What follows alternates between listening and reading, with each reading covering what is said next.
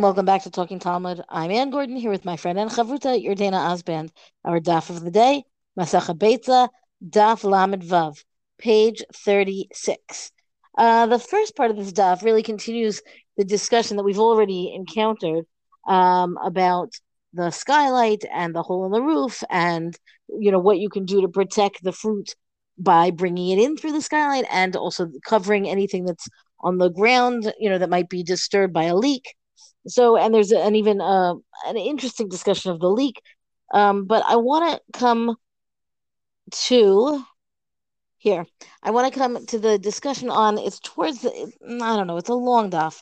It's kind of towards the end, but not quite that far.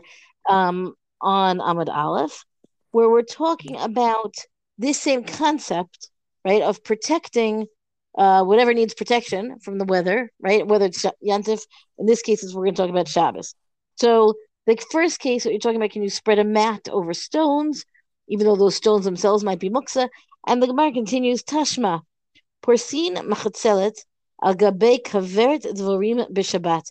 You can spread a mat over a beehive on Shabbos, bechama, to protect it from the sun, mipnechama, sorry, bechama, but mipnei in the warm days and the sunny days because of the sun, mipnei hegshamim and in the rainy season from the rain. As long as you're not planning on trapping the bees, you know, which is its own prohibited malacha, then the phenomenon of protecting the bees by putting a mat over the bees, which technically I suppose does trap them, or at least somewhat, um, is not considered trapping, it's considered protecting, and you're allowed to do it. Hatamnami de And then the question is, you know, what's you know, to what extent um, are you allowed to do this? Because the Gemara, you know, has has more intensive conversation about this also with regard to Shabbat.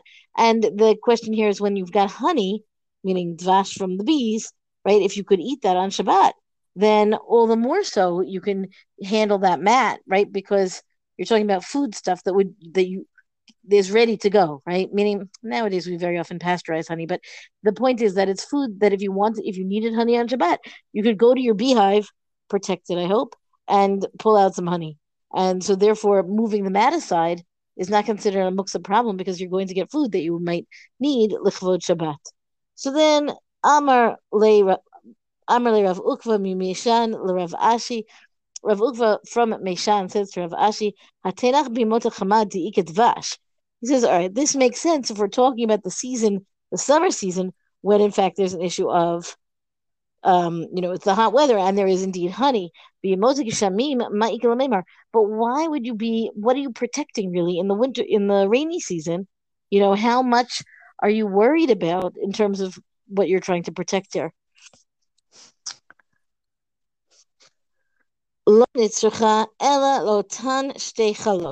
So the Gemara says well, if you've got two honeycombs that are left in the, in your beehive, right, and that's what's supposed to sustain the bees throughout the winter, you know, then that's enough to protect. That's what you're worried about protecting. And the fact is, you know, this is a, something that I'm not sure the Gemara knew as much about as we know these days, but the the role of the bees in the I don't know what the cycle, the ecology, and the environment, we now know that the bees play a critical, critical role. So protecting honeycombs that will protect the bees is actually a very reasonable amount of protection. These the honeycombs themselves, right? Are they considered muksa? Because you know, they're you're protecting them for the sake of the bees, right? You're not taking anything from them for the sake of people. So really, what we're talking about is these honeycombs where the beekeeper had a plan that he was eventually going to take the honeycombs from the bees and he would, you know, partake of them so that it turns out the Gemara kind of walks back this idea that we're protecting the bees and says, really, we're protecting the food that a, a person might have taken himself. And then the Gemara goes on, Aval my. What if he didn't have any plan for them, and you still have these two honeycombs in the beehive in the winter? Can you then cover the the beehive with a mat to protect it or not? So the Gemara says asur. Shouldn't you know that should be pro- prohibited. Latzud. Uh, you know that it goes into the category of making sure that you don't have a plan to do any trapping, right? But then is that is that a fair thing? Is that a fair distinction to make when we're talking here about um, where there's no reason for somebody to be protecting the beehive and the, the food inside, the honeycomb inside, except for the sake of the bees? So the Gemara continues, My, what happens if the beekeeper had no intent to take the honeycombs? Right, the that's the ostensible permit that allows him that we're going to say, oh yes, you can you can cover the beehive with a mat because you're going to take the beekeeper is going to take the beehives, these two uh, honeycombs. But if there's no intent to do so, the Gemara says asur, like shouldn't that be a prohibited act to put the mat over to protect the beehive because there's no interest, there's no personal human interest in these honeycombs. So then why would we be covering?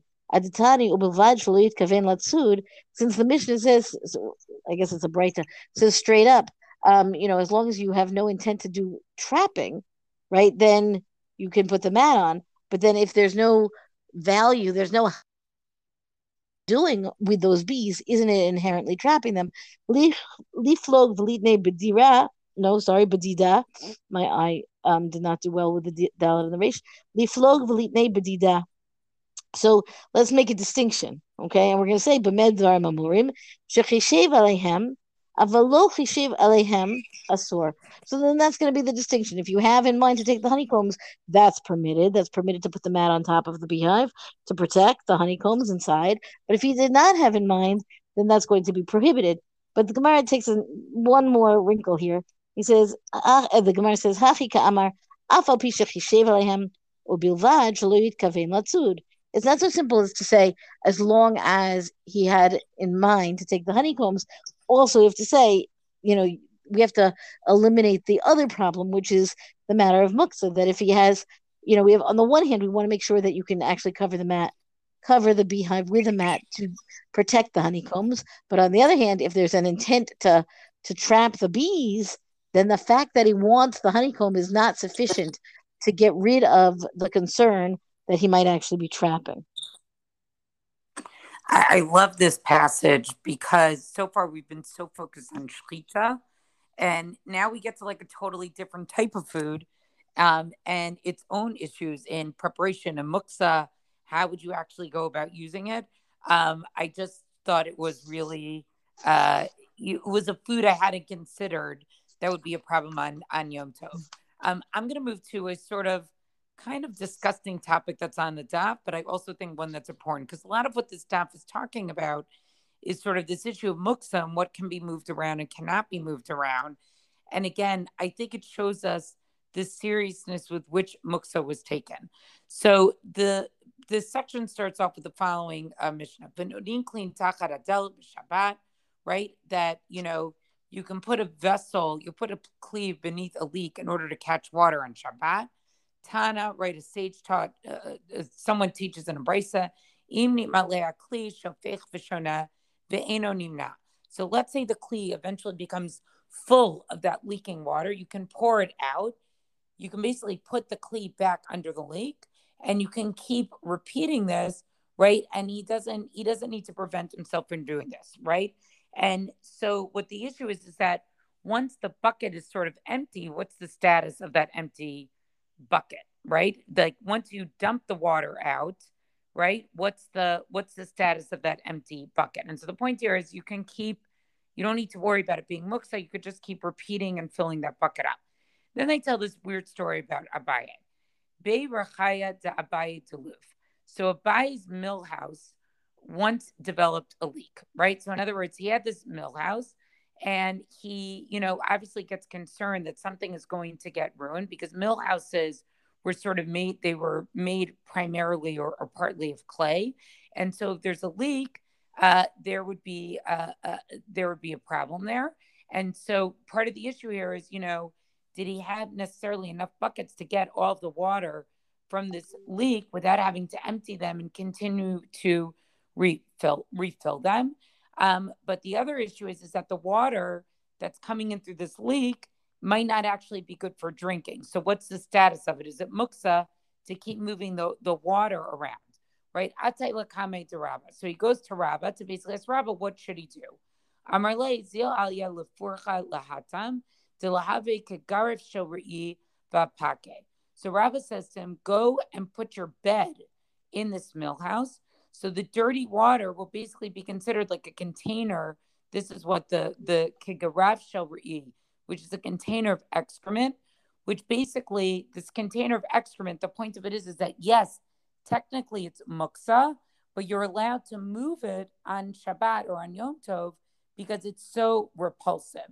So in other words, if he puts his house in the mill house, right, his bed, excuse me, in the mill house, and he basically wants to like sleep sort of in there. It's disgusting to sleep in a room with like this gross, dirty, non drinkable water. So once that's there, Rabbah is basically saying, okay, you can basically move the water as much as you need to move the water. So Abaye thinks about this, and I love this because it's like he doesn't just take an answer from his Rebbe.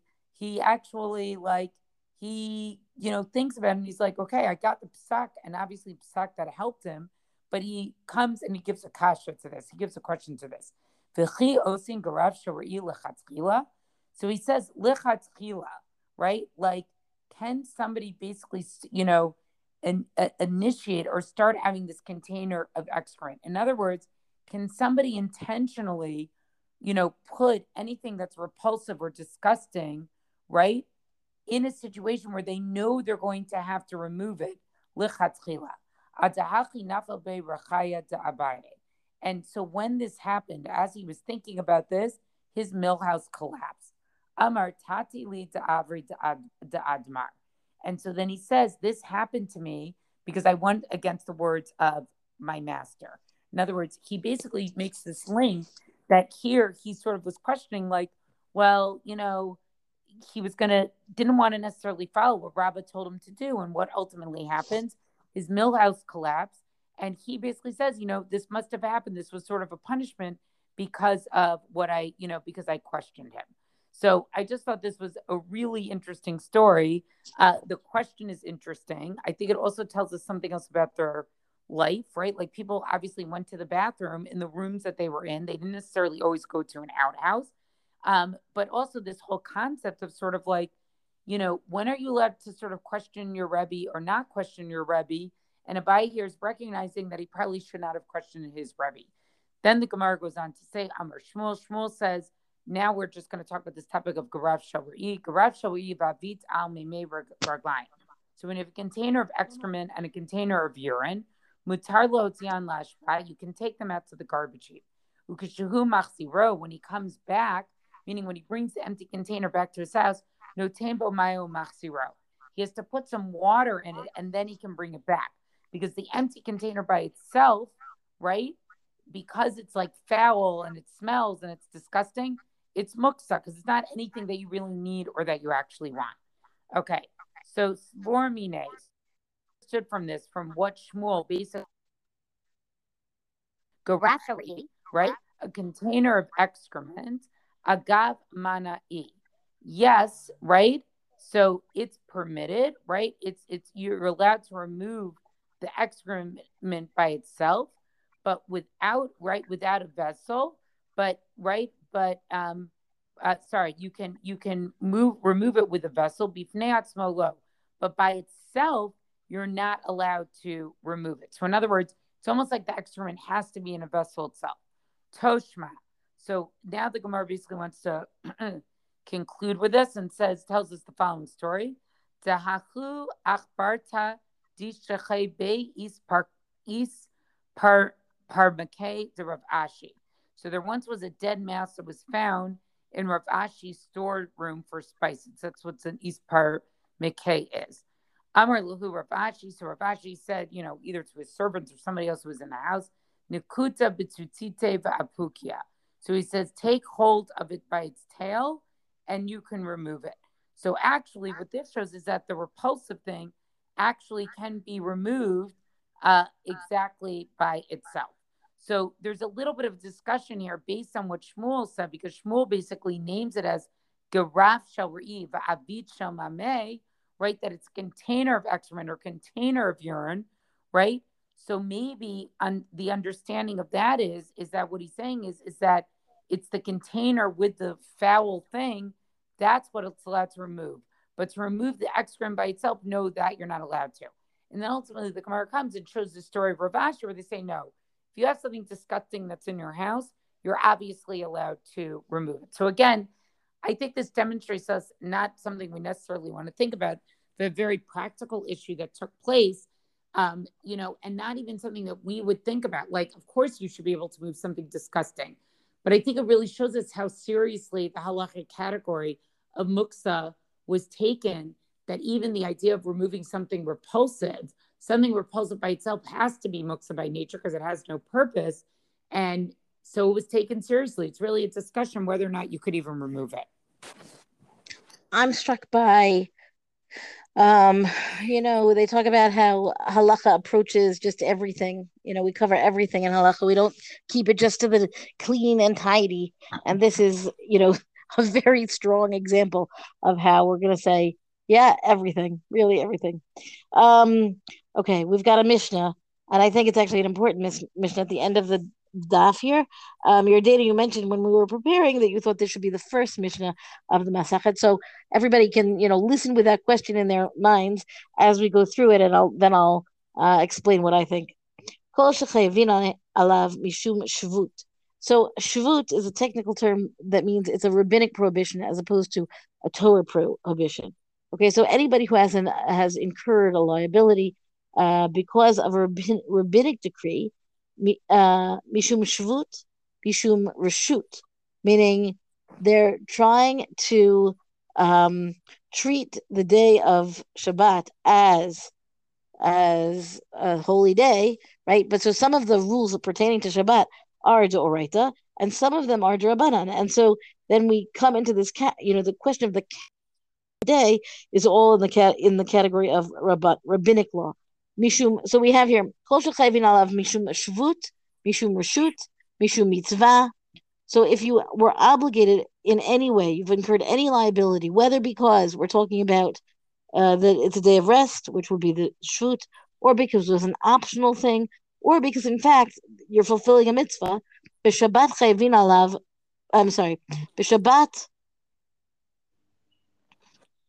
chayavin alav b'yom tov.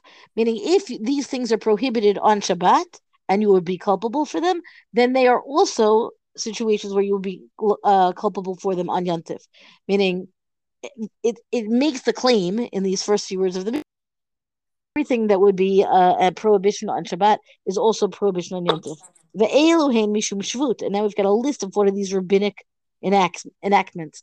Velo olin be'ilan, you don't climb a tree. Velo rochvin gabe behema, you don't ride on an animal's back. Velo shatin al pnei hamayim, you don't go swimming in the water. Velo metapchim, this is interesting. You don't clap uh, your hands together. Velo masapkin, and you don't clap. You know, assumingly, presumably for for uh, music, not for an exclamation, right? Uh, your hand to your leg, velo merakdin, and you don't dance. Ve'eluhin mishum reshut, and these are the optional things from Shabbat. Lo danin, you don't judge. Velo you don't betroth a woman. Velo you don't do the chalitza process for somebody who's going to end a levirate marriage. Uh, velo miyabmin, and you don't do the levirate marriage. These things presumably will all take place, just not on Shabbat. These are things that are prohibited on Shabbat because they're mitzvahs, but they're still not something you can do on Shabbat. Lo mekadshin, v'lo marichin, v'lo machrimin, v'lo magbi'in truma umaser. So you can't mekadshin, you don't consecrate, you don't dedicate to the mikdash. V'lo marichin, you don't take a, a vow of evaluation. V'lo machramin, you don't consecrate um, items, you know, other other items to the Kohanim or to the Beit HaMikdash, and you don't take Trumot and from produce. Kol elu tov amru, kol v'chomer b'shabbat. All of these things are discussed as being prohibited on Yantif, and so there's a, a kol v'chomer about Shabbat, which is an interesting. It's kind of the opposite of the first opening claim of the Mishnah that says all of these things that would incur liability on Shabbat are also going to incur liability on, on Yantif. Here it says all of these things were discussed about Yantif, all the more so they're going to be a problem for Shabbat. Ein bein Yom Tov l'Shabbat ela ochel nefesh bilvad. And this statement is a mission. It's in the Mishnah here. It's in the Mishnah Mesach Megillah. It's a statement that is, you know, batted about quite a bit. That there's no there's no distinction in the obligations of Yantif and Shabbos. They're the same, except for the preparation of food because the food preparation, as we know from throughout this masachet, but also from we know we know from our lives, uh, preparing food on yantif is acceptable to cook, to to grind, to whatever it needs to be done, right? If we're talking about shechita, we're talking about, you know, to the nth degree, you can really um, prepare your food for the meal as long as you're going to have that meal on Yantif. And we do not do that on Shabbat. On Shabbat, we do all the preparations in advance, meaning things like, again, things like grinding or cooking or Okay. So this Mishnah, on the one hand, is our understanding of of uh, of Yantif of Masach Beitza altogether, right? The idea that we're talking about how are we making the day of Yantif? You know, on the one hand, it's so important. It's like Shabbos. On the other hand, we've got a, a caveat of the Ochel Nefesh. It's not quite that strong. So Yardaena, I understand. I'd like to hear more from you why you think it should be the opening Mishnah. My feeling is that if this were presented to us at the beginning we would not yet have the appreciation for it that we do now. And I think that the if we want to talk about something that's going to grab our attention, for all that the eggs, the the you know, I think you once called it gymnastics, Yardaena, the mental gymnastics that are applicable to the eggs of what day was it laid from which chicken and how do you know and all of that. Um, on the one hand, you know, the math of it can become a little bit complicated and perhaps not everybody's cup of tea. But on the other hand, it's really diving right in to you know, to the phenomenon of there being something on Yuntif that is going to be, you know, out of bounds, that is prohibited. Whereas here, this seems to be, on the one hand, very foundational and perhaps less of a dramatic opening.